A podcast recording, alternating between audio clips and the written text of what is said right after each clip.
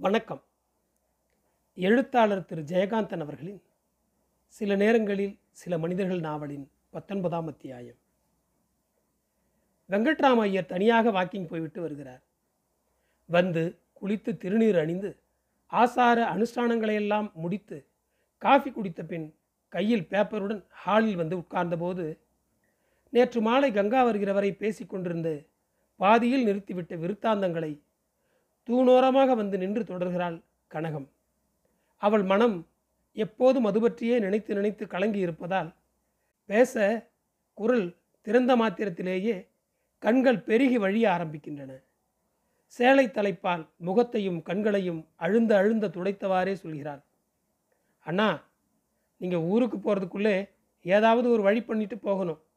எனக்கு வெளியே தலை காட்ட முடியல. இந்த பொண்ணாலே நான் பட்ட அவமானமெல்லாம் போறாதா? எனக்கு ஒன்றும் அவகிட்ட பேச முடியலை. கணேசன் வந்து வந்து என்னை கேட்காத கேள்வியெல்லாம் கேட்டுட்டு போகிறான் அவங்ககிட்டையும் எனக்கு வாயை திறக்க முடியல. என் தலையெழுத்தை பார்த்தேலா? இப்படி ஒரு பெண்ணையும் பிள்ளையையும் பெற்று ரெண்டு பேராலையும் சுகப்பட முடியலன்னாலும் போகட்டும். அவமானப்பட்டுண்டு வார்த்தைகள் கேட்டுண்டு இப்படி ஒரு ஜென்மம் வேணுமான்னு தோன்றது. கனகம் பேசிக்கொண்டே துயரம் மிகுந்து பேச்சு தெளிவற்று குழம்ப அழுகிறாள். வெறும் அழுகையே எஞ்சுகிறது. வெங்கட்ராம ஐயர் மௌனமாக கையில் விரித்த பேப்பருடன் அவளை பார்த்து கொண்டிருக்கிறார். அவள் நிலை அவர் மனசுக்கு மிகவும் பரிதாபமாக இருக்கிறது. சரி இப்போ நீ எதுக்கு அழறே? அழுது புலம்பி வருத்தப்பட்டு என்ன பண்ணுறது தலையெழுத்தை மாற்றி எழுத முடியும்? என்று ஏதோ சமாதானம் கூறி கனகத்தை தேற்றுகிறார். ஏதோ ஒரு தடவை புத்தி கெட்டு போய் என்னமோ நடந்துட்டாலும் என் பொண்ணை மாதிரி உண்டான்னு தலை நிமிர்ந்து நடந்துட்டு இருந்தேனே என்று நெஞ்சில் கை வைத்து பிரலாபிக்கிறாள் கனகம். என்ன பண்ண முடியும் சொல்ல? முன்ன மாதிரி சின்ன குழந்தையா அவள்? அவள்கிட்டே நல்லதனமாக பேசி தான் சரிப்படுத்த பார்க்கணும். அதுக்கு மேலே அவள் தன் வழியிலே பிடிவாதமாக இருந்தால் நாம தான் நம்ம வழியை பார்த்துக்கணும் என்று பேசுகிற விஷயத்தில் பிடி இல்லாமல் அவளை மாற்ற முடியும் என்கிற நம்பிக்கை அவருக்கு இல்லாததால் சுரமிழுந்து சொல்கிறார். அப்படின்னா இவளை தலைமொழிகிட்டு போயிட வேண்டியதுதானா? இதுக்கு தானே அத்தனை கஷ்டப்பட்டு தனி மனுஷியாக ஊரையும் உலகத்தையும் எதிர்த்துண்டு இவளோட நான் வந்தேன். நீங்கள் செஞ்ச உதவிக்கெல்லாம் இவ உங்களுக்கு காட்டுற மரியாதை இதுதானா? நன்றி கூட வேண்டாம். மரியாதை வேண்டாமா? இந்த நியாயத்தை மனுஷா கேட்காட்டாலும் தெய்வம் கேட்கும் இவளை தெய்வம்தான் கேட்கணும் என்று தன் வசம் இழுந்து சபிக்கிற மாதிரி துயரமும் அழுகையுமாய் குரல் உயர்த்தி அவள் பேசியபோது மாமா குறுக்கிட்டு இந்த கனகம். அப்படிலாம் சொல்லப்படாது. பெத்த பொன் தப்பு பண்ணினா அடிக்கலாம். தண்டிக்கலாம். சபிக்கப்படாது என்று அவளை அடக்குகிறார். நான் என்ன பண்ணுவேன்? வயிற்ற எரியறதே. நான் என்ன பாவம் பண்ணினனோ இப்படி ஒரு கர்மத்தை தினம் பார்த்துட்டு இருக்கிறேன். இப்போ எட்டு மணிக்கு வருவாளாம். நீங்களே பாருங்க அவனும் அவன் மூஞ்சியும் எப்போ பார்த்தாலும் வாயில் கொல்லியை வச்சுட்டு வந்து நிற்கிறத பார்த்தா உங்களுக்கு அப்படி தான் எரியும் என்று சொல்லி கொண்டு இருந்தவள் கொஞ்சம் அவரருகே குனிந்து ரகசியமாக சொல்லுகிறாள். ஏதோ நம்மவளாக இருந்தாலும் பரவாயில்லை.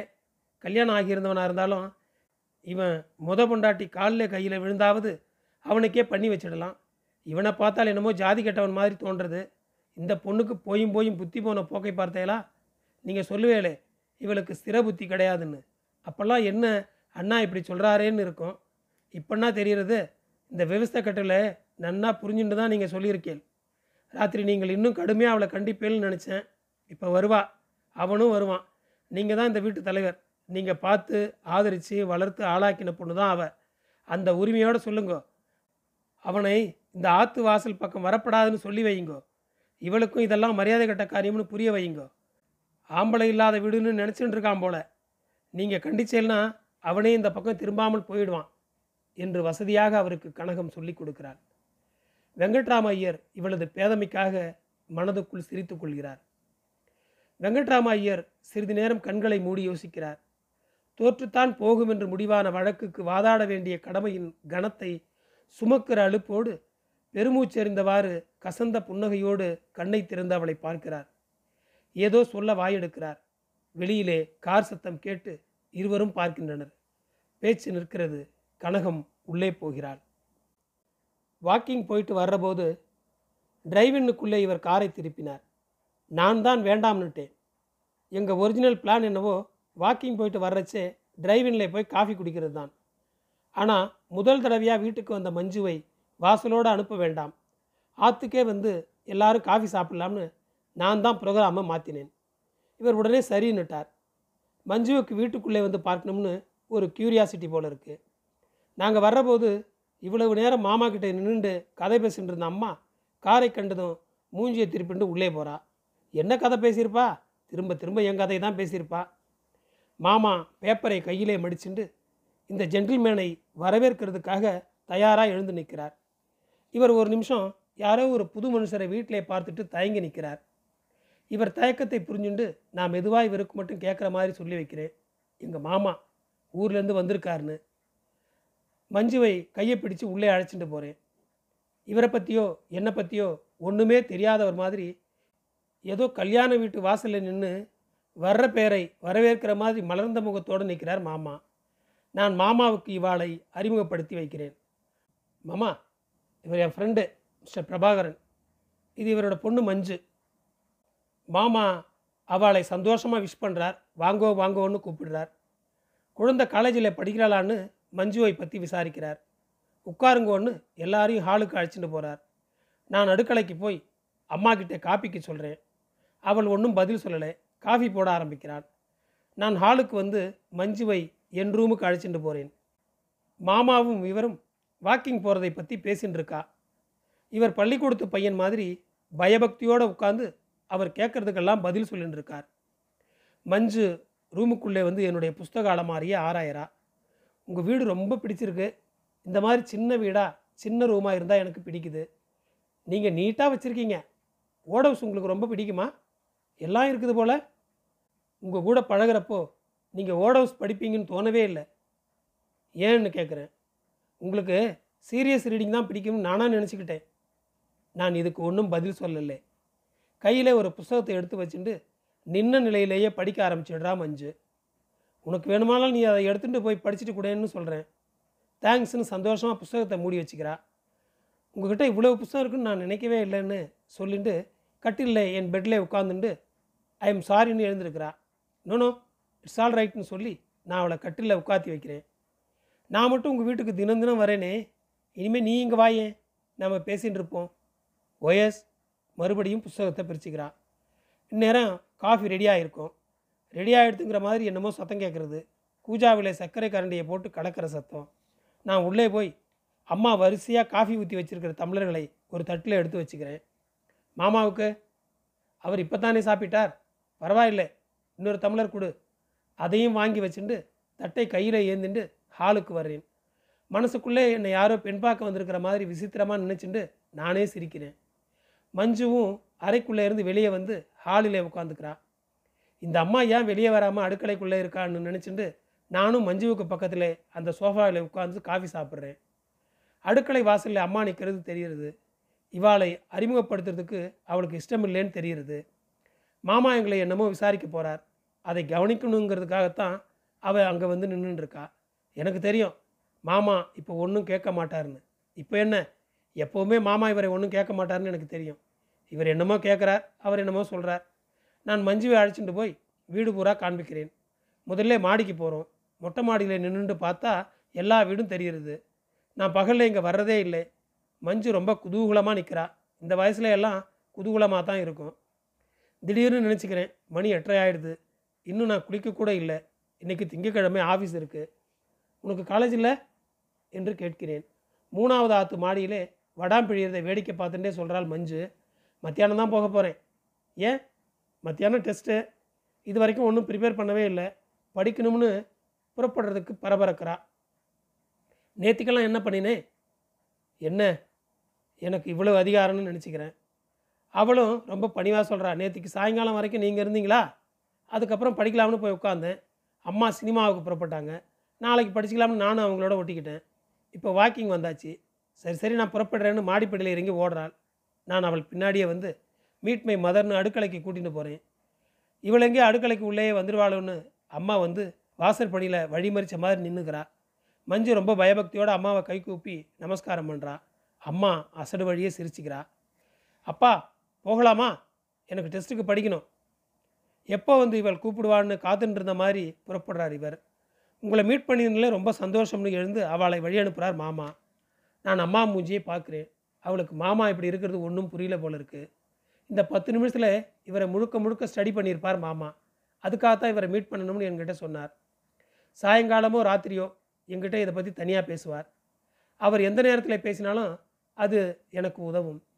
இவாளை காரில் ஏற்றிட்டு நான் காம்பவுண்டு கேட் பக்கம் நிற்கிறேன் காரை ஸ்டார்ட் செய்கிற போது இவர் எங்கிட்ட சொல்கிறார் ரெடியாயிரு பத்து மணிக்கு வரேன். மஞ்சு கையை ஆற்றாள். கேட்டை மூடி கொக்கி போட்டு விட்டு நான் வர்றபோது அது வரைக்கும் வாசலில் நின்றுட்டு இருந்த மாமா எனக்கு முன்னாலே உள்ளே போயின்னு இருக்கார் ஹாலில் போய் உட்கார்ந்துக்கிட்டு எங்கிட்ட ஏதாவது பேச ஆரம்பிச்சுட்டு வாரோன்னு பயப்படுறேன். வேறு எதுக்கும் இல்லை. இப்போ பேச ஆரம்பிச்சிட்டாருன்னா பத்து மணிக்குள்ளே நான் ரெடியாக முடியாதே. நேரமாகிறது குளிக்கிறதுக்கு ரெடி பண்ணுறேன் அவர் பேச ஆரம்பித்து அந்த சம்பாஷணையில் சிக்கிக்காமல் தப்பிச்சுக்கிறதுக்கு ஒளிஞ்சிக்கிறவ மாதிரி பாத்ரூமுக்குள்ளே போய் கதவை மூடின்னுடுறேன் அம்மா அடுக்கலையிலே சமையல் வேலையை செஞ்சுட்டு என்னமோ புலம்பி தீர்க்கிறா. இங்கே ஹாலில் இருக்கிற மாமா காதலையும் விழணும்னு ரொம்ப இறைஞ்சி இறைஞ்சி பேசுகிறாள் தொண்டையை கீச்சுண்டு கத்துறாள். இவ்வளவு உச்சஸ்தாயிலே அம்மா பேசினதே கிடையாது. எப்போவாவது கணேசன் வந்து இவ வைத்தரிசிலை கொட்டிக்கிற போது கத்தியிருப்பாள். மாமா இருக்கிற போது மரியாதை இல்லாமல் இவள் கத்தினதே கிடையாது. அம்மா கத்துறாள். மாமாவும் இவரோட பேசிட்டு ஒன்றா காஃபி சாப்பிட்டுது அவளுக்கு மனசு தாங்களே போல இருக்கு. அம்மா கத்துறாள். நான் உடம்புல ஊற்றின்ற ஜலத்தோட சோப்பு கூட தேய்ச்சிக்காம அவள் என்னதான் சொல்கிறான்னு கவனிக்கிறேன். அம்மா திரும்பவும் கத்துறாள். எனக்கு மாதம் ஐம்பது ரூபா கொடுத்துட சொல்லுங்கோ. நான் என் பிள்ளையோட போயிடுறேன். நான் பெத்த தோஷத்துக்கு அவன் எனக்கு கஞ்சி ஊற்றாமல் விட்டுட மாட்டான். இவளுக்காக அவனை விரோதம் பண்ணிட்டு வந்தேனே. எந்த முகத்தோடு அங்கே போய் சொந்தம் கொண்டாடுறது? சும்மா போய் அவனுக்கு பாரமாக உட்காந்துண்டா அவள் இடித்து காட்ட மாட்டாளோ? இவளை வளர்த்ததுக்கு படிக்க வச்சதுக்கு கூலியாக மாதம் ஐம்பது ரூபா காசை என் மூஞ்சில் விட்டேஞ்சிட சொல்லுங்கோ. முடிஞ்சால் அவனோட இருக்கேன். இல்லாட்டா எங்கேயாவது தனியாக இருக்கேன். இவாளுக்கு காஃபி போட்டு கொடுத்துட்டு சமையல் வேலை பண்ணிட்டு இருக்கிறதுக்கு நான் ஒன்றும் புழுக்கச்சி இல்லை. வெளியிலேயும் மானம் போகிறது வீட்டிலேயும் மானம் போகிறது அவ அவ அவ அவ மரியாதையை காப்பாற்றிக்கிறா இது மாமாவுக்கு. எனக்கு காப்பாற்றிக்கிறதுக்கு மரியாதை வேறு இருக்குதாக இன்னமே? நாக்கை பிடிங்கிட்டு சாகலாம் போல இருக்கு. இது என்ன தேவடியா வீடா? உன் இஷ்டத்துக்கு நீ என்ன வேணாலும் பண்ணிக்கோடியம்மா ஒரு நிமிஷம் இன்னமே இந்த ஆற்றுல நான் இருக்க மாட்டேன். ஏதோ நீங்கள் வருவேல் உங்கள் வார்த்தைக்கு கட்டுப்படுவாள்னு ஒரு நப்பாசையில் இருந்தேன். இங்கே இருக்கிற லட்சணத்தை பார்த்தா வாயை திறந்து வார்த்தை பேச வருமோ? இதோ சாயரட்ச புறப்பட்டு நீங்கள் போயிடுவேல். நான் தானே காலத்துக்கும் உட்காந்து இந்த கர்ம காண்டத்தை பார்த்துட்டு இருக்கணும். நீங்கள் ஒரு வழியும் பண்ண வேண்டாம் எனக்கு. என் வழியை பார்த்துன்னு நான் போகிறேன் இந்த பன்னெண்டு வருஷமாக இவ எனக்கு பண்ணுற அவமரியாதையெல்லாம் நான் தாங்கிட்டு இருந்தேன். இவ பண்ணின தப்புக்கு என் மேலையா பழி? அம்மான்னு என்னை வாயை திறந்து கூப்பிட்டு எத்தனை வருஷமாச்சு? ஒரு வார்த்தை இவளாக வந்து என்கிட்ட பேசியிருக்காளோ? எதுக்காக இவ்வளவையும் பொறுத்துன்னு இருக்கேன் இவள் யோக்கியமாவது இருக்காளேன்னு தான். இப்போ இவள் யோக்கியதையும் தெருப்பூரா சிரிக்கிறது. எங்கிட்ட தான் இவளுக்கு வீம்பு. நீ ஆஃபீஸராக இருந்தா உன்னோட இருக்கட்டும். படிச்சுட்டா? சம்பாதிச்சிட்டா? என்ன வேணாலும் செய்யலாம்னு அடமா? அம்மா ஓய மாட்டாள் துவஜம் கட்டிட்டாள். என் மேலே பூரணமாக இவளுக்கு வெறுப்பு வந்துடுது. பிள்ளையாத்திலே போய் கொஞ்ச நாள் இருக்கணும்னு ஆசை வந்துடுது. இவளை சமாதானம் பண்ணுறதுலே பிரயோஜனம் இல்லை என்னத்துக்கு நான் இவளை சமாதானம் பண்ணணும்? இவளை நான் அவமரியாதை பண்ணினதாக அபாண்டமாக சொல்கிறாளே நான் பண்ணின காரியத்துக்கு நான் தானே பழி சுமக்கிறேன்? இவ மேலே என்ன பழி சொன்னேனா? என்னை இவ எப்படி இவ்வளவு கேவலமாக நினைக்கலாம்? என்கிட்ட என்ன தேவடியாழ்த்தனத்தை இவ கண்டுட்டால்? மானம் என்ன இருக்குது போகிறதுக்கு என்ன இவளுக்கு மரியாதையை நாங்கள் எடுத்துட்டேன் என்னப்பார் உன்னப்பார்னு பன்னெண்டு வருஷமாக உட்காந்துருந்து போர் அடித்து போச்சு. எனக்கு தான் போர் அடித்து போச்சு. எவ்வளவு நாள் தான் அப்படி உட்கார்ந்துட்டு இருக்க முடியும்? ஒன்றா பிறந்த ஒருத்தியோட வாழ்க்கை இப்படி இருக்கலாமா? என்னையும் ஒரு பொண்ணாவே மதிக்க மாட்டேங்கிறாள். இவர் என் ஃப்யூச்சரை பற்றி எவ்வளவு கவலைப்படுறார்? என்னை பெற்றவளுக்கு ஏன் அந்த கவலையே இல்லை? நான் சாமியார் வாழ்க்கை நடத்தினப்போ இது இவளுக்கு சௌகரியமாகவும் சந்தோஷமாகவும் இருந்தது. இப்போ மட்டும் என்னவா? இப்போவும் ஒன்றும் இல்லைன்னு. இவாளுக்கு என்னத்துக்கு நான் நிரூபிக்கணுமா? இப்போ ஒன்றும் இல்லாமல் இருக்கிறதுக்கு தானே எனக்கு பிரச்சனையாக இருக்குது நியாயமாக பார்த்தா நான் இவரோட கான்குபைன் எனக்கு இது நியாயம். என்னை பெற்றவளுக்கு இது நியாயமாக இருக்கணும்னு நான் சொல்ல வரல. என்ன பண்ணியிருக்கணும்னா இதுதான் எனக்கு லபிச்ச வாழ்க்கைன்னு ஏற்றுண்டு இதை ஏற்றுக்க முடியாதவா? என்னை விட்டு போயிடுங்கன்னு சொல்லியிருக்க வேண்டியது தானே நிஜமாகவே அப்படி நடந்திருந்தா நான் அப்படி சொல்லியிருப்பேன். சரி நிஜமாகவே நடந்தும் நடக்காததும் அவ பிரச்சனை இல்லையே. இட் இஸ் ஆல் ரைட் யாருமே இல்லாமல் தனியாக போகணும்னு என் தலைவிதி இருக்கு போல இருக்கு. Let me accept this challenge கோபமோ வருத்தமோ இல்லாமல் நடுநிலையிலே இருந்து பார்த்தால் இந்த முடிவு ரொம்ப சரின்னு தோன்றுறது. என் வாழ்க்கையை நான் ரொம்ப சிக்கலாக ஆக்கின்னு இருக்கேன் ஏன்னா வேற எதுவும் ஆக்கிக்க முடியாதே. இந்த சிக்கலை நான் விரும்பி ஏற்படுத்தின்னு இருக்கேன் இந்த சிக்கலில் தான் எனக்கு ஒரு வக்கிரமான ஆனந்தம் இருக்குது இதில் மற்றவாளையும் சம்மந்தப்படுத்தி அவளை நான் கஷ்டப்படுத்தக்கூடாது. அவள் உணர்ச்சிகளையும் அவள் கோபத்தையும் நான் மதிக்கிறேன். அம்மா மேலே எனக்கு மரியாதை இருக்குது அதனாலேயே அவள் இஷ்டப்படி எங்கே வேணாலும் அனுப்பிச்சிடுறதே சரின்னு எனக்கு படுறது. குளிச்சுட்டு பாத்ரூம்லேருந்து வெளியே வரேன் அம்மா இன்னும் பேசிகிட்டே இருக்கா. என் ரூமில் போய் ட்ரெஸ் பண்ணிக்கிறேன். மணி ஒன்பதரை ஆறுது. வெளியில் வந்து மாமாவையும் சாப்பிட கூப்பிடுறேன். ரெண்டு பேரும் ஒன்றா வந்து உட்காரணும். அம்மா ஒன்றும் பேசாமல் சாதம் போடுறா. சாப்பிட்ற வரைக்கும் ஒன்றுமே பேசலை. மாமா மௌனமாக இருக்கார். சாப்பிட்டு கையலம்பரிச்சு அம்மா மறுபடியும் பேச ஆரம்பிக்கிறாள். நான் அவளை திரும்பி பார்க்கிறேன். கண்ணும் முகமும் செவசெவன் இருக்குது எனக்கும் அழுகி வர்றது. அடக்கி முழுங்கிக்கிறேன். இவளை அம்மானு கூப்பிட்டா என்னவா அலம்பின கையை டவலில் துடைச்சுட்டே அவளை கொஞ்ச நேரம் பார்க்குறேன். என் மனசு ரொம்ப நிதானமாக இருக்குது தெளிவாக இருக்குது எனக்கு இவ மேலே கோபமோ வருத்தமோ இல்லை. இவளை அம்மான்னு நான் ஏன் கூப்பிடாம இருந்தேன் இத்தனை வருஷம்? அதுக்கு நான் தகுதி இல்லாதவள்னு நினச்சிட்டு இருந்திருப்பேனா? இவளை அம்மான்னு இப்போ நான் கூப்பிட போகிறேன் இதோ கூப்பிட போகிறேன் அம்மா என்னை அம்மா நிமிர்ந்து பார்க்கிறாள். அவளுக்கு உடம்பு சிலிர்த்து கண் கலங்கி வழிகிறது அம்மா எதுக்கு வீணா அழற? உன் இஷ்டப்படி நீ என்ன வேணாலும் செய்யலாம். ஐம்பது ரூபா என்ன? மாதம் நூறுரூபா தரேன். நீ உன் பிள்ளையோட வேணாலும் போய் இருந்துக்கோ. வேறு எங்கே வேணாலும் போயிரு எப்போ உனக்கு வரணும்னு தோன்றதோ அப்போ வா. இது உன் வீடுன்னு சொல்கிறேன் அம்மா ஓன்னு முகத்தை மூடிண்டு அழறாள். உனக்கே நன்னா இருக்காடி? இது நியாயமாடின்னு ரெண்டு கையையும் நீட்டிண்டு கேட்குறாள் நான் நிதானமாக சொல்கிறேன் நன்னா இருக்கோ இல்லையோ என் மனசுக்கு நியாயம்னு படுறதான் செய்கிறேன்னு சொல்கிறேன் அந்த பாவி உனக்கு என்ன மருந்தடி வச்சான்? என்று சொல்லி என்னமோ கத்துறாள். அசிங்கமாக ஏதாவது பேசாதேம்மன்னு சொல்லிண்டு வெளியில் வரேன். வாசலில் கார் வந்து நிற்கிறது ஹாரன் சப்தம் கேட்கறது. மணியை பார்க்குறேன். மணி பத்து. நன்றி. தொடரும்.